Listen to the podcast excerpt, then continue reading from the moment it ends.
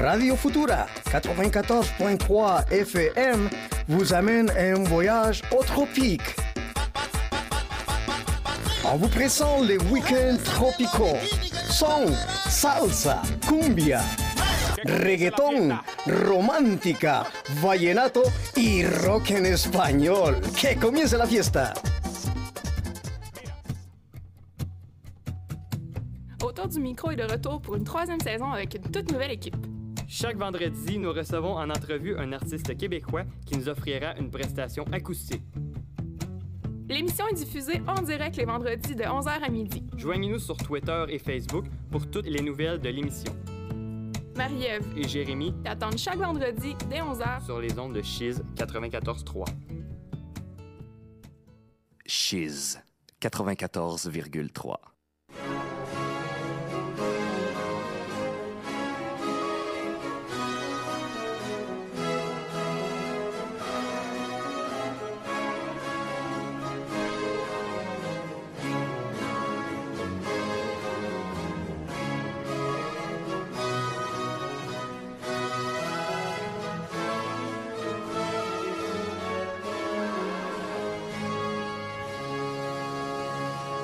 Bonsoir à tous et bienvenue à une toute nouvelle émission de 3600 secondes d'histoire. Cette semaine, 9 octobre 2013, on vous parle d'Action de grâce puisque c'est une fête, un congé férié euh, dont on ne connaît très peu l'histoire. En fait, on a vraiment l'idée des pèlerins puis des puritains qui arrivent sur la côte est américaine, mais c'est pas que ça. En fait, on va voir, bien sûr, on va démystifier le tout. On va parler évidemment de d'histoire de l'Action de grâce. Je suis Kim et je suis accompagnée de mes fidèles acolytes Marie-Claude, Laurence et Joseph. Bonsoir tout le monde. Salut Kim. Bonsoir. Bonsoir. Et on commence en éphéméride. 9 octobre 1835, c'est la naissance du compositeur Camille Saint-Saëns à Paris. Saint-Saëns est l'un des compositeurs phares du romantisme musical, à l'instar de Mendelssohn, Berlioz, Verdi et plusieurs autres. Très tôt, il va développer ses talents musicaux. À l'âge de 11 ans, le jeune prodigue est déjà en mesure d'interpréter des œuvres de Mozart et de Beethoven, ce qui n'est pas rien. Élève extrêmement doué, il va entrer au Conservatoire de Paris à l'âge de 13 ans. À 18 ans, il devient organiste titulaire de l'église Sainte-Marie à Paris. Dans les années suivantes, son talent d'organiste va attirer l'attention des compositeurs tels que Hector Berlioz et Franz Liszt. Lorsque la France va euh, perdre contre la Prusse à l'issue de la guerre franco-prussienne, Saint-Saëns ainsi que d'autres compositeurs français vont fonder la Société nationale de musique dans le but de soutenir et de promouvoir une musique nationale française. Il va en être membre pendant une quinzaine d'années jusqu'à quitter la société euh, dans les années 1870 et il va, à partir de ce moment, se consacrer à la composition. Au cours de sa carrière, il a écrit une douzaine d'opéras, plusieurs symphonies, concertos et pièces diverses. Il est également un pionnier, si on veut, dans le monde du cinéma, puisqu'il est le premier compositeur de renom à composer de la musique pour un film. Il va décéder à Alger le 16 décembre 1921 au terme d'une carrière plus que prolifique. Alors, c'est suivi du 9 octobre 1918 à Hambourg, dans l'État de New York euh, des États-Unis, naquit Howard Hunt. Il est un grand espion américain et écrivain, auteur de nombreux romans d'espionnage.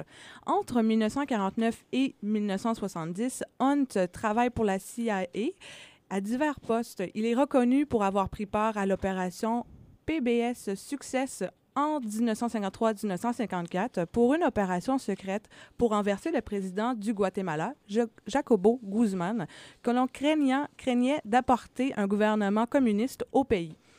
En 1961, Hunt est largement impliqué dans le fiasco du débarquement de la baie des Cochons à Cuba. L'échec de l'invasion endommagea sa carrière. Il passa alors les années su- suivantes à travailler dans la division des opérations domestiques.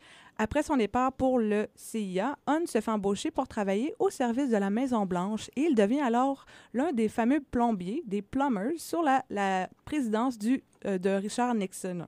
Sa tâche était d'arrêter la fuite d'informations classifiées aux médias.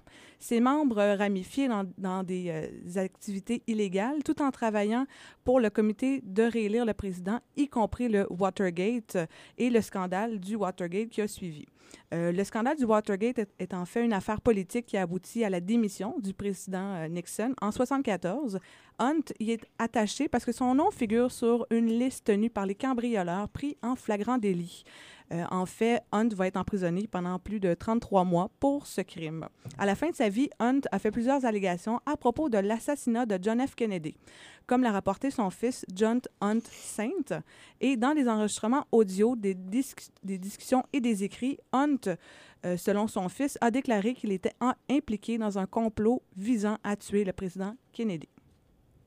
Et puis, enfin, le 9 octobre 1954, meurt le pape Pie XII.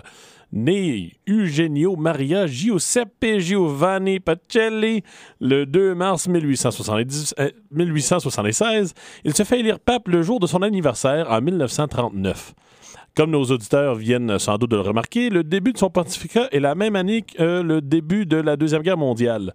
Ce fait marquera jamais son souvenir, embourbé dans une question de diplomatie euh, controversée. Toujours de nos jours, plusieurs condamnent sa politique de neutralité pendant la guerre, euh, au lieu de dénoncer haut et fort les torts qui ont été commis. Euh, je regrette presque d'avoir choisi cette éphéméride car c'est difficile d'en venir à une conclusion vu que euh, le sujet est vraiment euh, pris en deux factions d'historiens qui se garochent des pierres à savoir si oui ou non c'est un bon pontificat ou non. Alors, on se souviendra toutefois que Pie a été un personnage controversé pour d'autres raisons également, dont celle d'avoir appuyé l'entrée au pouvoir de Franco en Espagne, dont la dictature opprimante durera jusqu'à la mort de celui-ci. Malgré la controverse entourant ce pape, Benoît XVI a cru bon le nommer vénérable en 2009. Plusieurs écoles portent son nom et l'Église catholique préfère se souvenir de lui comme étant un de ses plus grands papes. Euh, je vais faire l'avocat du diable en vous nommant quelques déclarations papales pour lesquelles on peut le remercier. Euh, le 13 mai 1956, il déclare que l'Église ne s'oppose pas aux greffes d'organes, toujours une bonne chose, et que c'est correct d'utiliser des narcotiques pour amoindrir la, pour amoindrir la douleur, présumément pour pas faire des greffes à froid. Puis 12 pour le pote. Et le 22 novembre 1951, il fait un, un bang en déclarant que les scientifiques euh, ont fait hommage à la création de l'univers grâce à la théorie du Big Bang. Et enfin, alors qu'on penserait qu'on est sur la voie de bonnes nouvelles, il interdit à nouveau la contraception. Dans l'Église catholique, plus ça change, plus c'est pareil. Et oui, parfois, ça change pas tant pour le mieux. Donc, on s'en va avec Tune d'automne des Cowboys fringants, puisque ben, Thanksgiving, Action de grâce, c'est une très belle fête d'automne.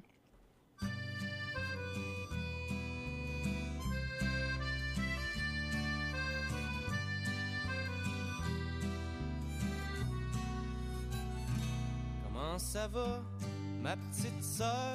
Viens que je te serre dans mes bras. Puis as-tu retrouvé le bonheur dans ton trip au Canada? Dans le bout de cette année, il s'est pas passé grand-chose, c'est un peu morose. J'espère au moins que c'était le fun là-bas. Je suis fier que tu m'aies pas ramené un beau-frère de l'Alberta. Ça m'aurait un peu ébranlé. Jure-moi donc que ce fois-là, tu restes à maison pour de bon. Anyway, je suis content que tu reviennes. T'arrives en même temps que l'automne. C'est que ça m'a fait ben de la peine de te voir partir, ma mignonne. Ici, y a papa qui se remet de sa petite opération. T'aurais dû le voir, il fait qu'il fallait le traiter aux petits oignons. Et maman s'est inquiétée toute l'année à cause de toi. De mon bord, j'ai décidé d'arrêter de végéter. Je rentre à l'université, on verra ce que ça va donner. Tu me connais, je suis pas motivé plus qu'il faut, c'est pas nouveau. Anyway, je suis content que tu reviennes.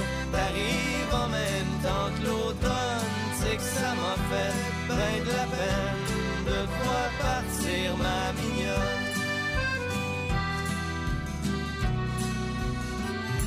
J'ai vu Simon le mois passé, ça avait pas trop l'air de filer. Il m'a dit que t'avais pas appelé depuis sa fête en février. Si tu l'aimes plus, faudrait peut-être pas le niaiser, c'est un bon body. Et puis toi, ma petite sœur, es-tu toujours aussi perdue? C'est-tu encore la grande noirceur? Ou ben si t'as repris le dessus? C'est que la vie est parsemée de petites misères, faut pas t'en faire.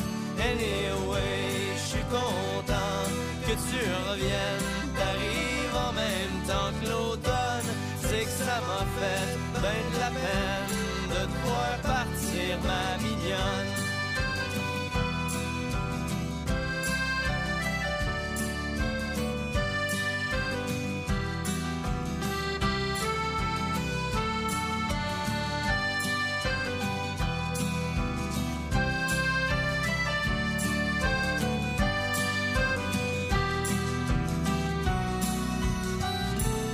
Anyway, je suis content que tu reviennes. T'arrives en même temps que l'automne. Ici Jacques Parizeau. Vous écoutez présentement CHYZ 94,3, la radio des étudiants et étudiantes de l'Université Laval. Oui, alors euh, rebonsoir à l'émission euh, 3600 secondes d'histoire. Joseph va prendre la parole et nous démystifier l'action de grâce. Alors, ben, premièrement, euh, pour spécifier, moi, c'est euh, la- l'action grâce américaine qui, me fascine pour euh, notre segment. Bon, ici, on est tous allés à petite école, j'espère, euh, à un moment donné. Alors, est-ce que vous vous rappelez quand on était comme à, maternelle, jardin, genre, il y avait. À chaque automne, il y avait toujours les, images des pilgrims et, les, euh, et les puis les petits Indiens sur le mur. Est-ce que vous, vous aviez ça? Mais attends, toi, tu es allé en Ontario à l'école, nous au Québec. En tout cas, moi, à la petite école, je me rappelle Non, pas de moi ça. non hein. plus. Non, Ben, Peut-être les, les- seul. les bricolages avec, bon, on met sa main sur du carton, puis ça fait une dinde, puis tu colories un peu les plumes, là, qui sont les doigts. là. Mais à part de ça... euh, Je confondais toujours la fête de la reine et de l'action grâce quand j'étais jeune. Ah non, mais nous autres, c'est ça, là, comme. euh, parce que ça, tu pouvais, c'est ça que tu pouvais acheter dans les magasins pour décorer, c'est ça. Fait que là, on a toujours comme l'image, euh, les pilgrims avec leur, genre de, de- de chapeau avec de la grosse Quand tu dis boucle un dessus. pilgrim, qu'est-ce que tu veux dire? Un puritain? Euh, oui. euh, Parce que souci de- puritain, de mais c'est le vrai terme vraiment. Tu sais, pilgrim, c'est vraiment pèlerin. Mais. Il y a les pèlerins et les puritains? Ah, la même exactement. chose? Euh, ben, Non, dans les- ce cas, ici- Les puritains, c'est une branche de- du protestantisme. Oui. De toute oui. manière, je vais, je vais vous démystifier ça. On, on y arrive. Alors, euh, premièrement, bon, euh, justement, comme j'allais dire, euh, rappelons qu'avant le 19e siècle, le terme pilgrim, c'est-à-dire pèlerin, euh, désigne n'importe quel colon, euh, je veux dire n'importe quelle personne qui va venir coloniser l'Amérique. J'aime la nuance. Alors, on parle ici, avant le 19e siècle, là, vraiment, on fait mention de pilgrim avec un P minuscule. Mais euh, une fois que le, le- le Thanksgiving américain commence à, à- à venir en vogue, c'est là qu'on va parler des pilgrims P majuscule, comme si c'est juste eux. Le groupe qui sont venus à Plymouth, ou euh, spécifiquement Plymouth Rock, c'est c'est vraiment euh, le, lieu qu'on se rappelle. Alors, premièrement, on va démystifier un peu c'est qui ce monde-là, les pilgrims, parce que bien entendu, euh, on se dit tout le temps que c'est euh, du monde euh, qui était persécuté en Angleterre et alors sont venus en Amérique strictement pour des raisons religieuses. Eh bien, c'est un groupe dont le sort euh, est pas juste lié à la dinde, mais au castor.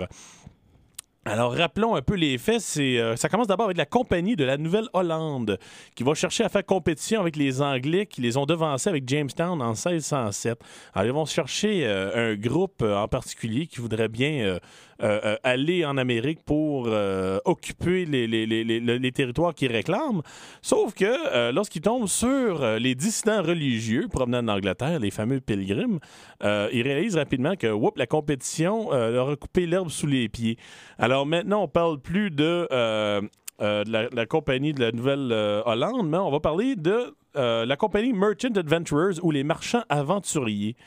Euh, c'est une compagnie britannique qui espère faire euh, son. euh, qui espère tirer profit de l'Amérique avec les fourrures et les mines et peu importe ce qu'on peut y trouver. Alors, pour les pilgrims, ça va bien parce que justement, leur idée originale, c'était d'aller en Amérique. Et entre-temps, ils se sont retrouvés en Hollande pour pratiquer leur religion en toute liberté. Mais dès le début, tout va mal aller pour les pilgrims. Euh, la compagnie qui les mécène va tarder pour les faire revenir d'Hollande, euh, au point qu'ils sont obligés de s'acheter un navire, le Speedwell, qu'on dit c'est euh, un peu plus de testostérone que le, Mayflower, qu'ils vont emprunter plus tard.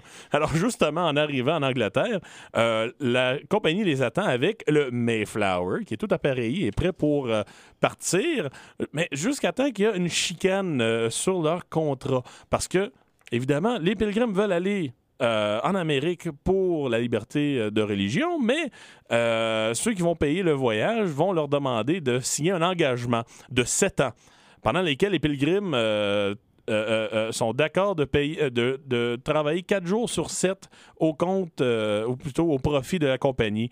Toutefois, à la dernière minute, c'est vraiment l'arnaque. On les oblige, juste quand ils embarquent dans le navire, de signer comme quoi qu'ils vont travailler sept jours sur sept pendant sept ans, sans garantie de, de- de- de posséder leurs biens euh, au bout des, des sept ans. Alors, on s'imagine, c'est la chicane qui pogne.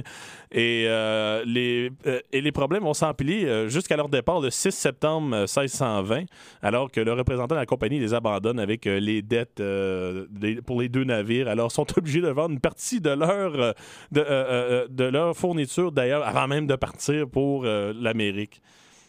Mais là, il y a un autre mythe à défaire. Tout le monde se rappelle leur point d'arrivée, mais rarement leur, des- leur destination.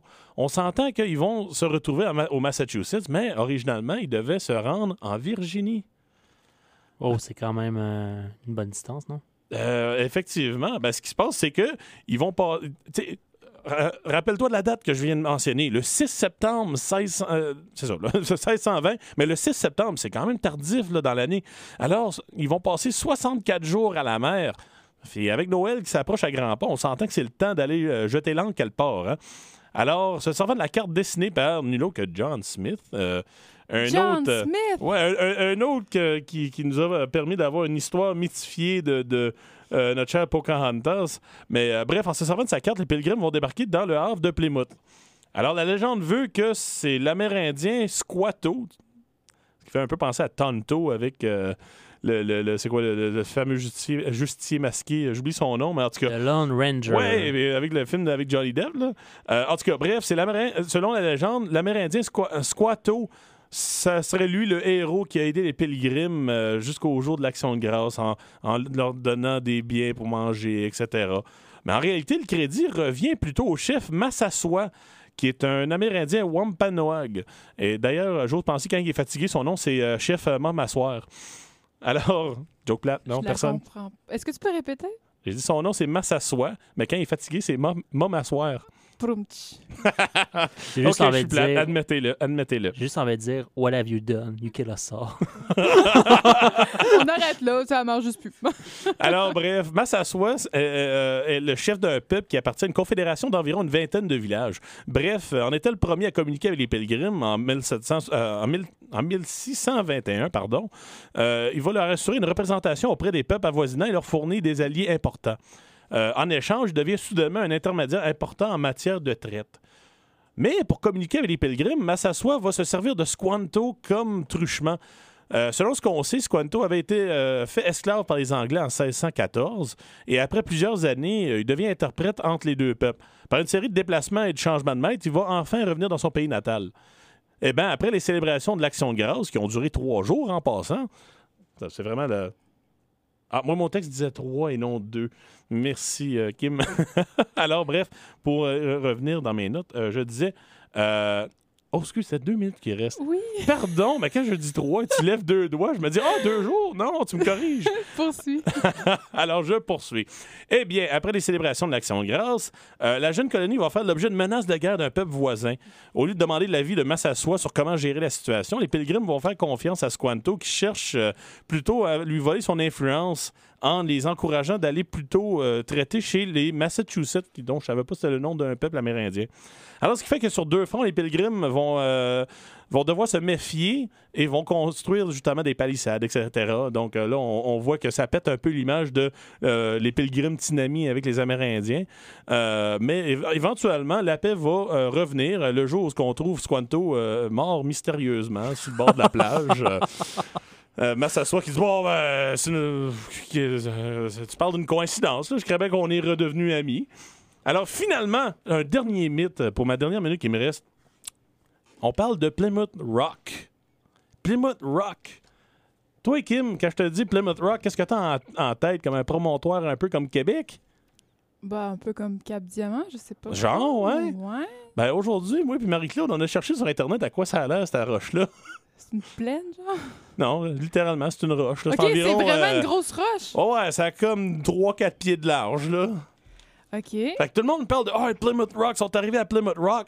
Ben, Moses, ça se trouve qu'à Plymouth Rock, personne n'en a parlé pendant des années. La première mention qu'on a de cette roche-là, c'est en 1741 de la part d'un certain Thomas Fantz, âgé de 95 ans, qui va répéter l'histoire que lui a dit son père, qui à son tour l'aurait entendu de la part d'un des pilgrims originaux. Fait que là, on a vraiment du bouche à oreille, pas à peu près. Alors, moi, j'ai un peu de misère de me dire, bon, on est dans le bord d'un navire. Hey, euh, cette petite roche au loin là, on devrait se parquer drette là.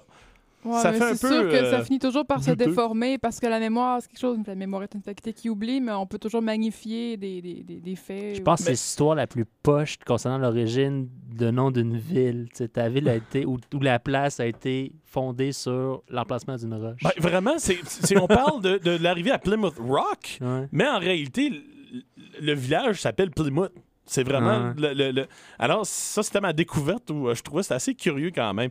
Et euh, dernière note, ce qui est drôle quand même, c'est que euh, après les, les 200 ans de l'événement, c'est là qu'on a vraiment commencé à à magnifier le, le- le- le mythe euh, colonisateur, euh, qu'on pourrait dire, c'est vraiment lui qui a été mis de l'avant au lieu, disons, de Jamestown, parce qu'il y avait, euh, bien entendu, plus de gens euh, qui ont écrit au sujet de leur arrivée, contrairement à Jamestown. C'est vraiment euh, euh, John Smith qui, même lui-même, va en beurrer un peu.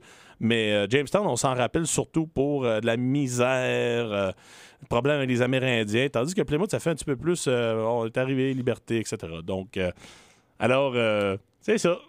Alors, on vous suivra après la pause, euh, puisque je vais vous parler de l'histoire de Thanksgiving, de l'Action de grâce, évidemment, de Plymouth et des premières origines des Thanksgiving américains, mais aussi canadiens. faut quand même pas l'oublier. Ouais, j'aimerais bien savoir c'est quoi l'écart entre les deux. Ah, tu vas voir, c'est bien intéressant. On va voir. Au 16e siècle, déjà, on a déjà une Thanksgiving. Mais bon, on y reviendra tout à l'heure. Pour l'instant, on s'en va avec pomme, nouvelle récolte, hein, puisque qui dit Thanksgiving dit aussi saison de apple picking. Désolé pour le, le- le terme, mais de cueillette de pommes. Et par la suite, on ira avec une chanson qui est tout avec le thème Gratitude de Paul McCartney. Moi, j'avais une pomme pour toi. Et moi, j'avais une pomme pour toi.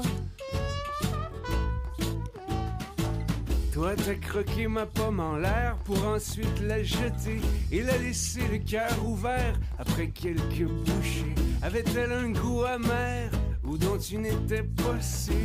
Avais-tu seulement le goût de la lancer contre un mur? Me voilà la mine en compote et le cœur plein de pépins. Guillaume Tell est mon nouveau pote et je fais pourrir mes vieux copains. Moi qui me croyais dur à cuire, tu m'as mis à ton chausson. Maintenant les vers ne me font plus fuir, mais me traverseront jusqu'au trognon. Ron, ron, ron, ron. Et moi, j'avais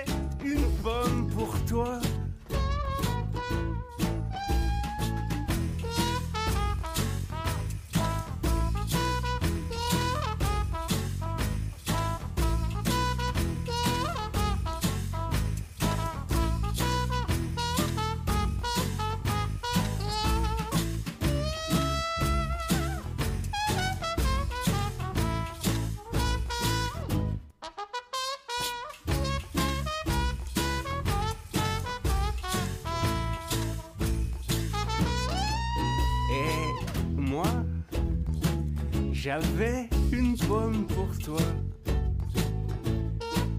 Et moi, j'avais une pomme pour toi. Mais avait-elle un goût dont tu n'étais pas sucré? Ou était-elle de sa branche trop facilement tombée?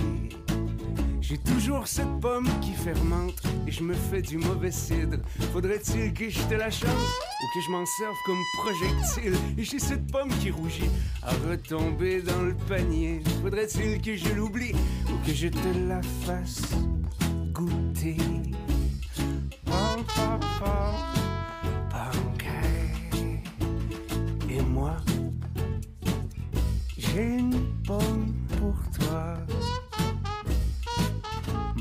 Malgré moi, j'ai une pomme pour toi.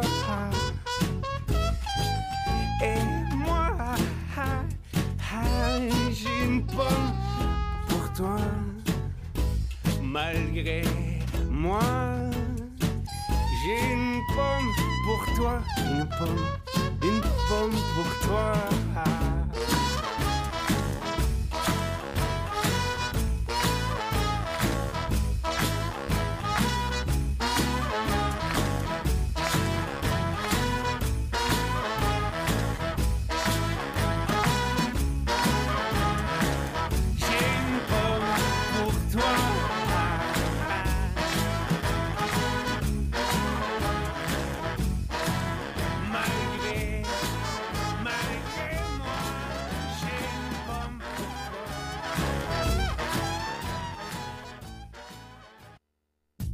Gratitude, gratitude, gratitude.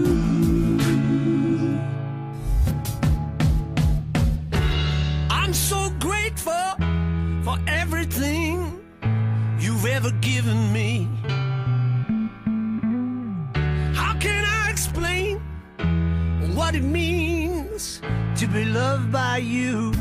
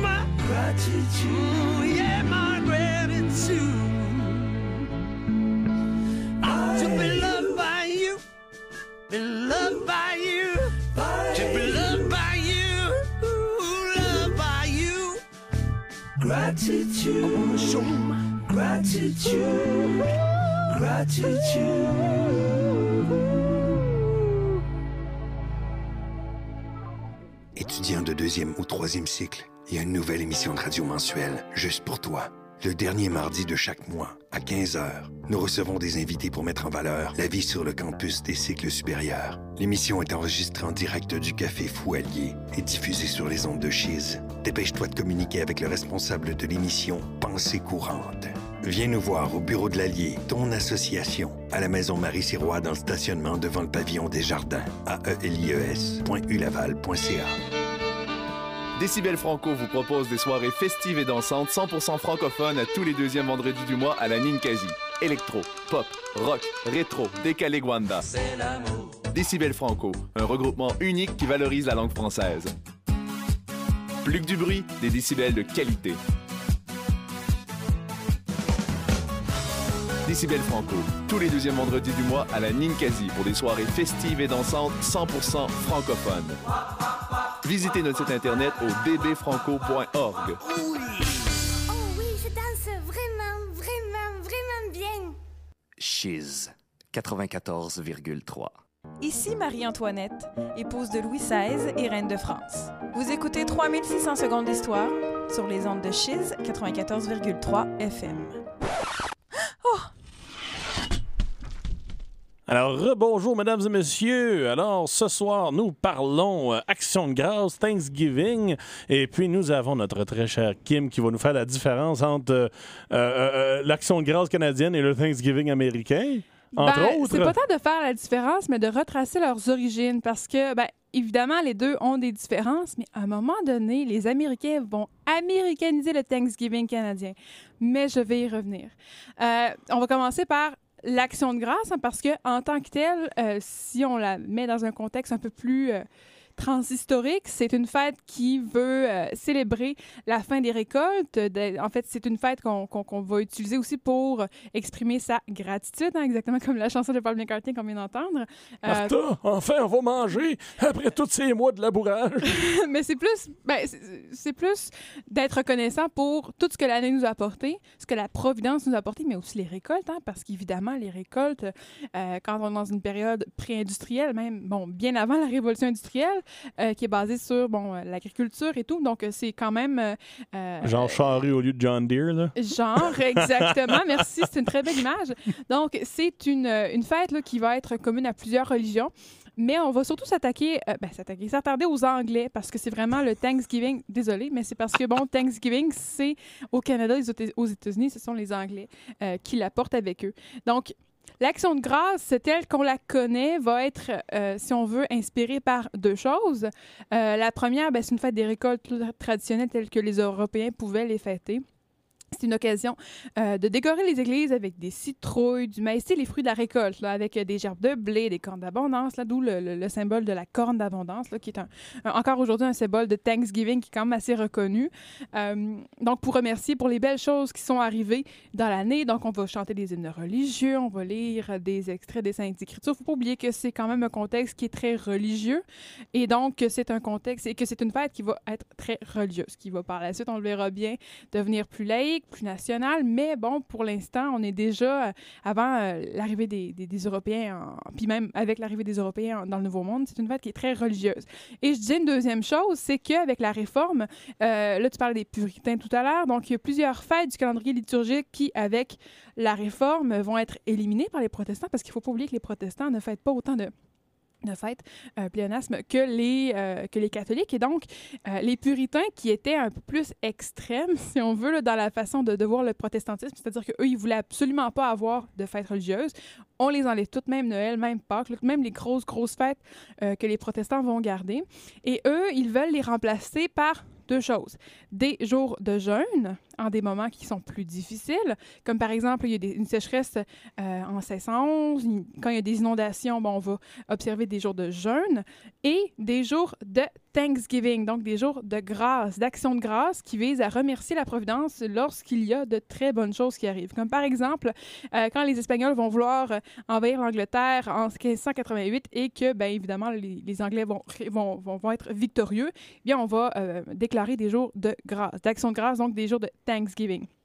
Donc, la première action de grâce, euh, là, je disais tout à l'heure avant la pause, là, quand Joseph, tu parlais de, la première action de grâce au Canada, si on veut, avant l'arrivée des euh, puritains à Plymouth, Il y a une première action de grâce, et là c'est entre guillemets parce qu'il y a des historiens qui sont pas tout à fait d'accord, qui est célébrée par l'explorateur Martin Frobisher euh, dans l'est de l'Arctique en 1578 puisque lui et son équipage, évidemment, se sont tentés à plusieurs reprises pour trouver un passage euh, dans le nord pour accéder à l'océan Pacifique. Une fois qu'ils arrivent dans la petite baie de Frobisher, euh, dans l'actuel Nunavut, ils vont tenir une célébration d'action de grâce, non pas en gratitude pour les récoltes, euh, mais pour euh, signifier une certaine reconnaissance pour être arrivé, finalement, avoir survécu au passage périlleux, surtout que dans le nord, bon, il y a beaucoup d'icebergs, il y a beaucoup de, de Il vent. n'y a pas donc, beaucoup de dinde, je il y a présume. pas beaucoup- Mais la dinde, la dinde, ça va arriver plus tard, Joseph. Je vais y arriver à ma dinde.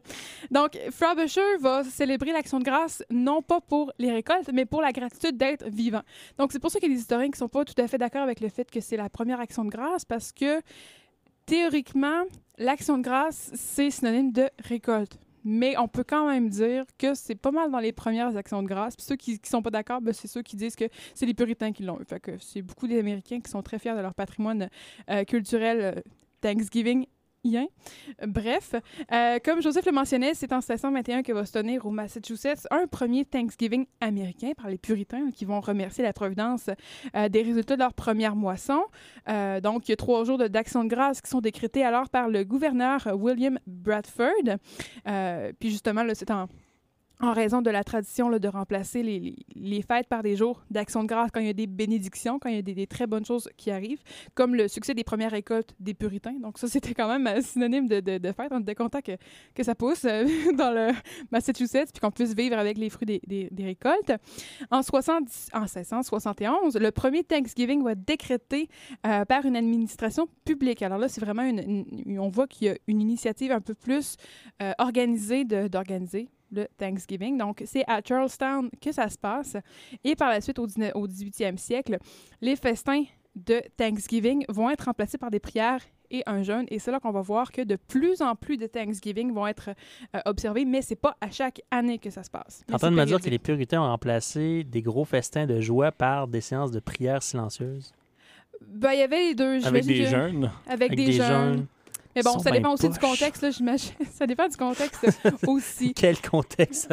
C'est vraiment pas l'idée Peu, peu importe hein. l'époque, si tu remplacerais un bon repas bien arrosé Non, mais je par parle de des séances de contexte, c'est-à-dire que c'est quand, il- quand ça va bien, c'est des jours de, de, de, de- de Ok. Thanksgiving, puis quand ça va pas bien, c'est des jours de jeûne. Donc j'imagine que selon les années, quand ça allait bien, pas Merci, bien, mon Dieu, pour ce rien que nous allons avoir ce soir. ça va mal, fait qu'on mangera pas ce soir, bref. Euh, et c'est là que l'histoire du, du Thanksgiving va se séparer en deux. Pourquoi je dis en deux? Parce qu'il y a les Canadiens et il y a les Américains. Ah, Euh, je pensais que tu allais dire ceux qui mangent, ceux qui mangent pas. ceux qui mangent et ceux qui mangent pas. Ceux qui aiment la dinde et ceux qui aiment pas la dinde. Donc, c'est un combat à ne pas finir entre la dinde. Euh, pendant la Révolution américaine, les Américains vont célébrer Thanksgiving de plus en plus à chaque année. Le Congrès continental va de plus en plus euh, ben, décréter euh, de Thanksgiving. Euh, quand les Américains vont gagner leur guerre d'indépendance, il y a plusieurs loyalistes qui vont venir s'installer au Canada, ça, on le sait, et vont apporter avec eux la tradition des Thanksgiving américains. Quand je disais que les Américains vont américaniser l'action de grâce, c'est à ce moment-là que ça se passe, euh, parce que l'action de grâce au Canada était surtout une fête de la, de- de- des moissons à l'européenne, c'est-à-dire on décore les églises avec, euh, des strouilles, puis on, on- on récite des passages des Écritures. C'est à ce moment que la dinde va arriver au Canada. Joseph, c'est à ce moment-là que la dinde va, ben, c'est-à-dire pas qu'elle arrive au Canada, mais que la dinde va faire partie intégrante du festin de l'Action de grâce et que la citrouille va devenir aussi un élément de prédilection dans la fête de l'Action de grâce.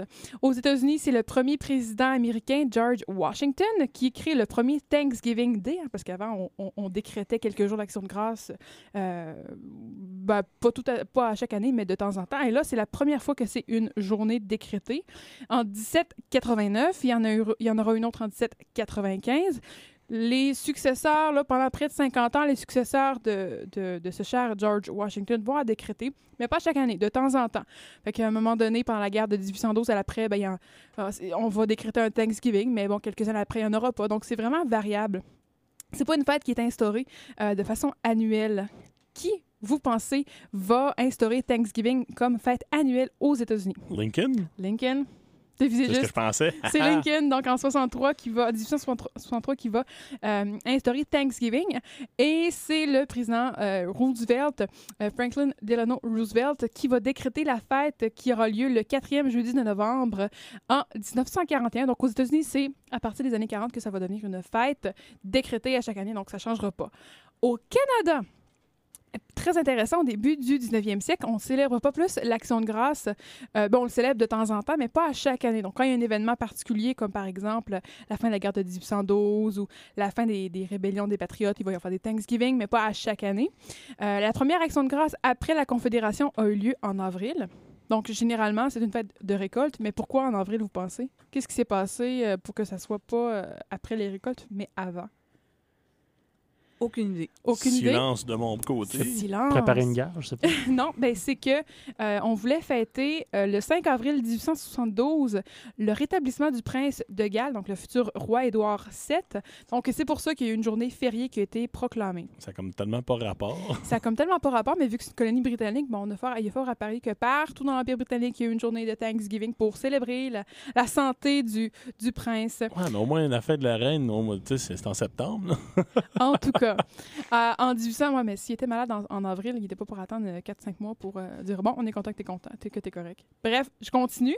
Euh, en 1879, le, le Parlement va proclamer que l'Action de grâce est célébrée un jeudi de novembre et qu'elle va être désormais fêtée de façon annuelle. Et après la Première Guerre mondiale, on va célébrer euh, pour, euh, en fait, le lundi de la semaine du 11 novembre et ce n'est que dans les années 30 que c'est le deuxième lundi d'octobre que ça va être fêté et c'est toujours valide aujourd'hui donc ici pour c'est pas mal ça ce qui résume mon histoire du Thanksgiving. Et pour l'instant, on s'en va à musique avec une chanson de gratitude, de reconnaissance. Évidemment, c'est un classique parmi tant d'autres, What a Wonderful World. Et par la suite, on aura un hymne religieux, le Te Deum de Lully.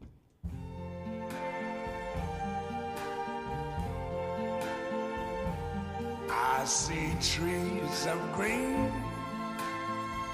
red roses too. I see them bloom for me and you. And I think to myself, what a wonderful world.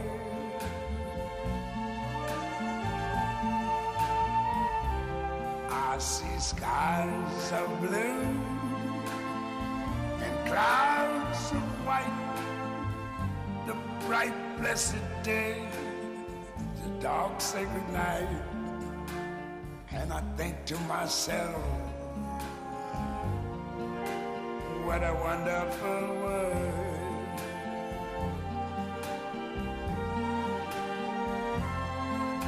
The colors of the rainbow, so pretty in the sky are also on the faces of people going by.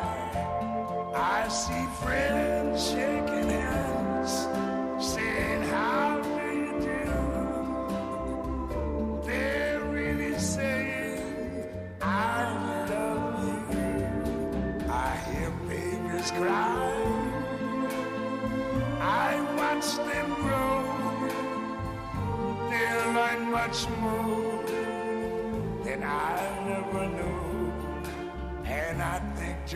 myself, what a wonderful world. Yes, I think to myself, what a wonderful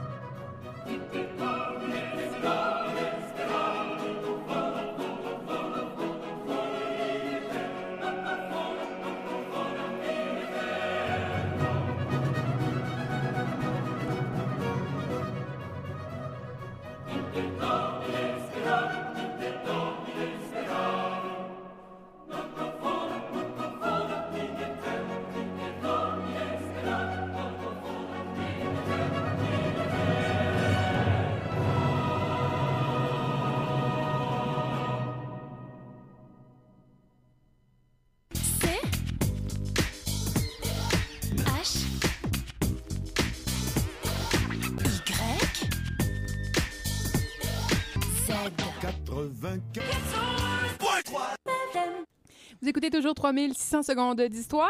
Cette semaine, on vous parle d'action de grâce, de Thanksgiving. Et bon, ça fait un moment qu'on vous parle du pendant américain, du pendant anglais euh, de cette fête. Mais évidemment, il y a d'autres façons de le fêter, d'autres endroits où on le fête. Et c'est justement ce que Marie-Claude va nous exposer. Oui, tout à fait. Alors, je commence par dire que je vais utiliser le mot Thanksgiving autant que Action de grâce, par souci de ne pas être trop redondante dans mon propos. Et donc, la festive et très américaine Thanksgiving est aussi célébrée ailleurs dans le monde, étrangement. Cela dit, on la retrouve partout, autant sur le continent européen que dans les pays de l'hémisphère euh, sud. Et en voici une courte liste. On commence donc avec l'Allemagne et ils ont, eux, la, et mon allemand est très euh, ordinaire, donc c'est la Erntedankfest est fêtée et c'est du même type que celle qui est célébrée aux États-Unis. C'est une fête des récoltes. On la fête le premier samedi d'octobre pour les régions catholiques, les, les religions pardon, catholiques et le 29 septembre pour les religions protestantes. Les lieux de culte sont alors décorés pour l'occasion, comme euh, avec des fruits et des céréales, comme Kim nous a fait mention. Ouais, avec aussi. des fruits de récolte, parce que c'est une fête de la récolte. Donc, euh, Exactement. ça suit. Il va y avoir aussi des, des défilés puis des processions. Euh, cette fête rappelle donc euh, qu'une bonne récolte ne dépend, ne, ne dépend pas uniquement du travail humain, mais aussi du bon vouloir de Dieu.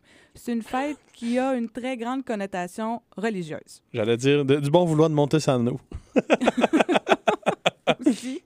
Et donc, on a aussi euh, une célébration aux Pays-Bas, euh, mais qui est à plus petite échelle, en fait, à chaque année, le matin du jour de l'Action de grâce américaine, dans le Pieterskerk, qui est une église à Leiden, en Hollande méridionale. Un service est donné pour commémorer l'hospitalité reçue des pèlerins ou des pèlerins à Leiden. Donc, c'est les pèlerins que Joseph nous a mentionnés plus tôt. Euh, les euh, pèlerins étaient des dissidents euh, brownistes anglais et ils partirent de l'Angleterre et s'arrêtèrent à Leiden de 1600 euh, 1609 à 1620 en fait et la ville leur a ouvert la porte. La plupart d'entre eux partirent avec le Mayflower en chemin pour Plymouth aux États-Unis.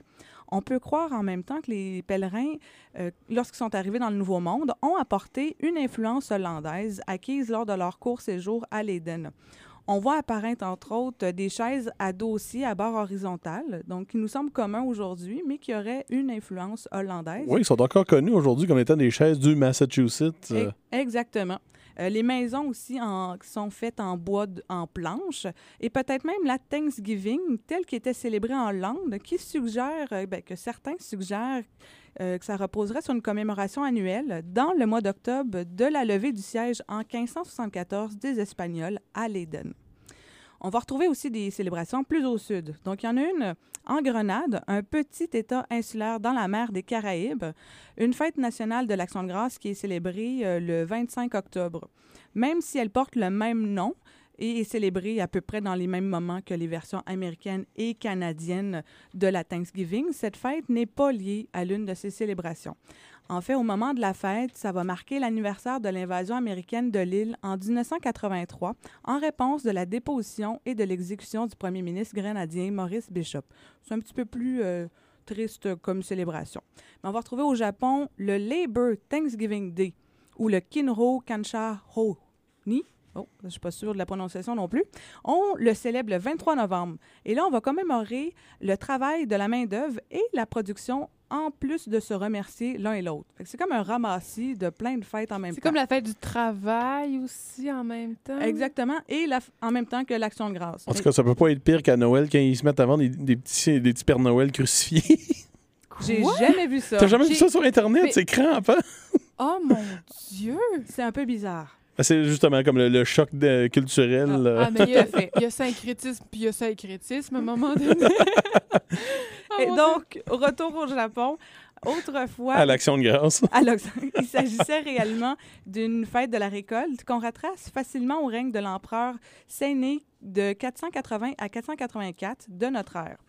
Il se peut même qu'elle prenne racine beaucoup plus tôt avec un rituel de récolte euh, pendant le règne de l'empereur Jimu de 660 à 585 avant Jésus-Christ. Comment ils célèbrent ça, le Thanksgiving au Japon? Qu'est-ce qu'ils mangent? Qu'est-ce qu'ils célèbrent? Des sushis à la dinde, tu sais. Non, mais euh, plus sérieusement, c'est... J'ai aucune idée, j'ai pas vérifié les faits, mais je suis certaine qu'il n'y a aucune correspondance avec la fête américaine. Donc, pas de sushi au à la dinde. Oh, zut!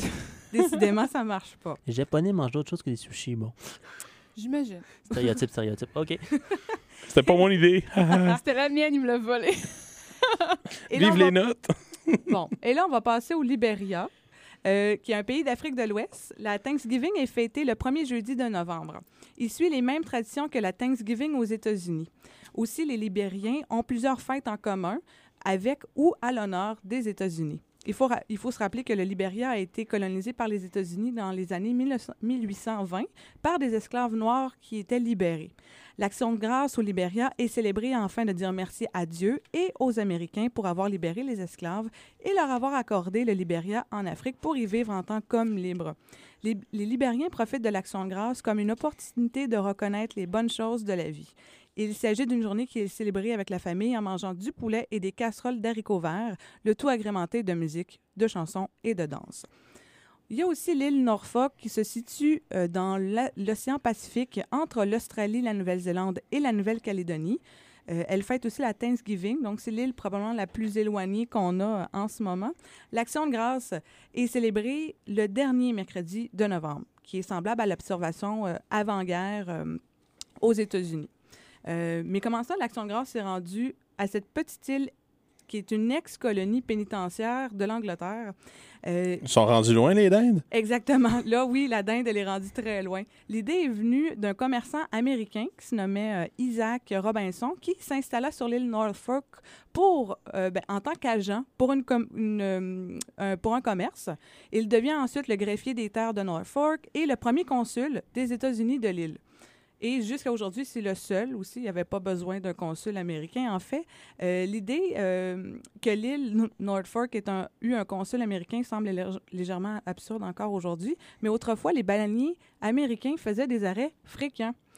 Et donc, Robinson proposa de décorer l'église à l'américaine lors de la Thanksgiving. Ah, justement, parce qu'il y avait des Américains qui venaient dans ce temps-là. Et Donc, comme ça, il était un petit peu moins dépaysé. Ah, ben oui, pourquoi pas. Dans le fond, c'est comme si on disait que ben, le Québec avait une île reculée sur, avec laquelle il faisait affaire, et puis que ben, le 24, ben, il y a des, des- le 24 jui- juin, il y a du fleur d'Elysée partout. Pourquoi pas? Exactement. Alors, la, la dinde avec des bananes. Euh, oh mon oui, Dieu, ça doit pas être tout bon, à ça. fait. Tout à fait. À la place de Wow, manger OK. la tarte à la citrouille, tu manges de la tarte à la banane, dans le fond. Non, non, mais on, on voit juste, en fait, c'est que la tradition reste encore, jusqu'à aujourd'hui, elle est toujours euh, fêtée. Et on s'attend euh, à manger de la cuisine traditionnelle de l'île. Donc, il y a de la viande de porc, il y a du poulet froid, il y a le pilasse et la banane. Et donc, poulet et banane, ça, ça fonctionne. mais Pas sûr que je goûterais à ça, moi. non, mais c'est peut-être pas nécessairement mélangé ensemble non plus. Ah, OK. Faut quand même le dire. Mais on va retrouver, comme dans toute bonne célébration américaine, de la tarte aux citrouilles. Ah, OK. fait- alors, on fait fi de la, de- de la dinde, mais le citrouille, on s'y touche pas. Ben, il en faut une. Il faut, il faut une citrouille. Mais comment tu fais pour faire pousser? Ben, c'est quoi? Il faisait Mais venir de la citrouille des États-Unis ou il la faisait pousser sur, sur l'île de Norfolk dans, dans le Pacifique? Parce que tant qu'à faire, fait venir la dinde aussi. Là. C'est pas les baleiniers arrivaient avec une garnison de citrouilles en même temps. Je sais pas à quelle époque on retrouve la citrouille dans le menu de la Thanksgiving, mais aujourd'hui, certainement, elle est arrivée OK, en à Norfolk, bateau. oui, aujourd'hui. oui, oui. Mais je sais pas jusqu'à jus- quelle est la première date où ce qu'on voit la citrouille arriver? Je peux pas... Dans les journaux de bord, euh, aujourd'hui, le 30 février. 30 février, ça n'existe pas. 20 février. oh mon Dieu, j'ai dit ça. Le 20, le 20 février 1794, on a vu une citrouille arriver à Norfolk. C'est sur ça que je me taire. À flotter sur les flots. Mais en fait, tout ça conclut le tour du monde de nos Thanksgiving. C'est très intéressant, euh, Marie-Claude, de voir que c'est pas une fête qui, est- qui- qui est célébrée euh, que dans l'Occident, mais qu'il y a aussi euh, beaucoup de pays dont on ne soupçonnerait même pas euh, qui fêtent euh, le Thanksgiving. hein, Mais quand même Japon. sous l'influence américaine. Sous une influence américaine, Très, très en l'honneur ou inspiré de l'influence américaine. Donc, ça date pas d'hier, l'américanisation de la culture. Tout à fait. N'est-ce pas? Euh, donc, c'était tout pour cette émission sur l'Action de grâce et, et Thanksgivings. Donc, sur cette émission, je vous remercie. Je suis euh, reconnaissante de votre aide et de vos chroniques, mes amis. Et donc, cette semaine, la semaine prochaine, on vous revient avec Québec en toutes lettres. Donc, on va vous parler de ce festival littéraire qui va avoir lieu la- dès la semaine prochaine. Je pense que c'est dès demain, euh, et de Gabriel Roy, puisque c'est le thème de l'édition de cette année. Et pour l'instant, on s'en va avec une chanson qui rappelle justement les fêtes familiales, donc retourner à la maison pour Thanksgiving, Home de Michael Bublé.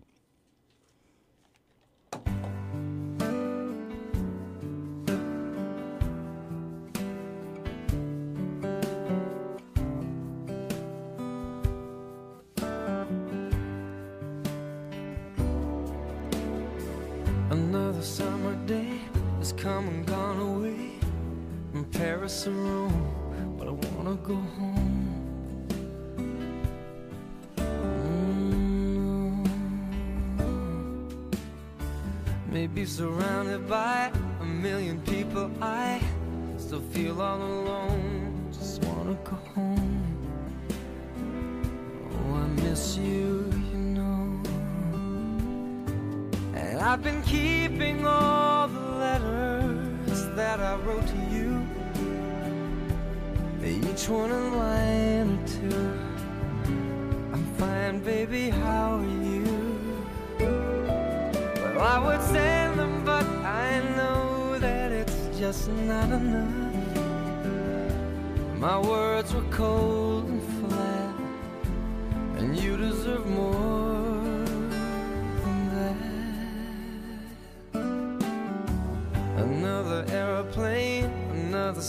place. I'm lucky, I know, but I wanna go home.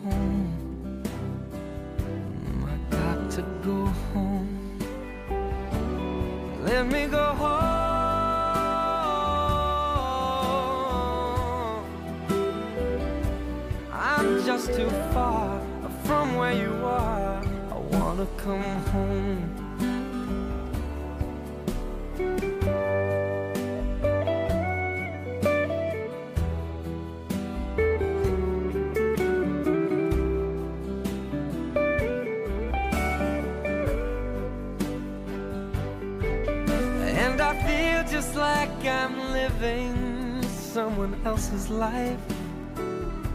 It's like I just stepped outside when everything was going right. And I know just why you could not come along with me. This was not your dream, but you always believed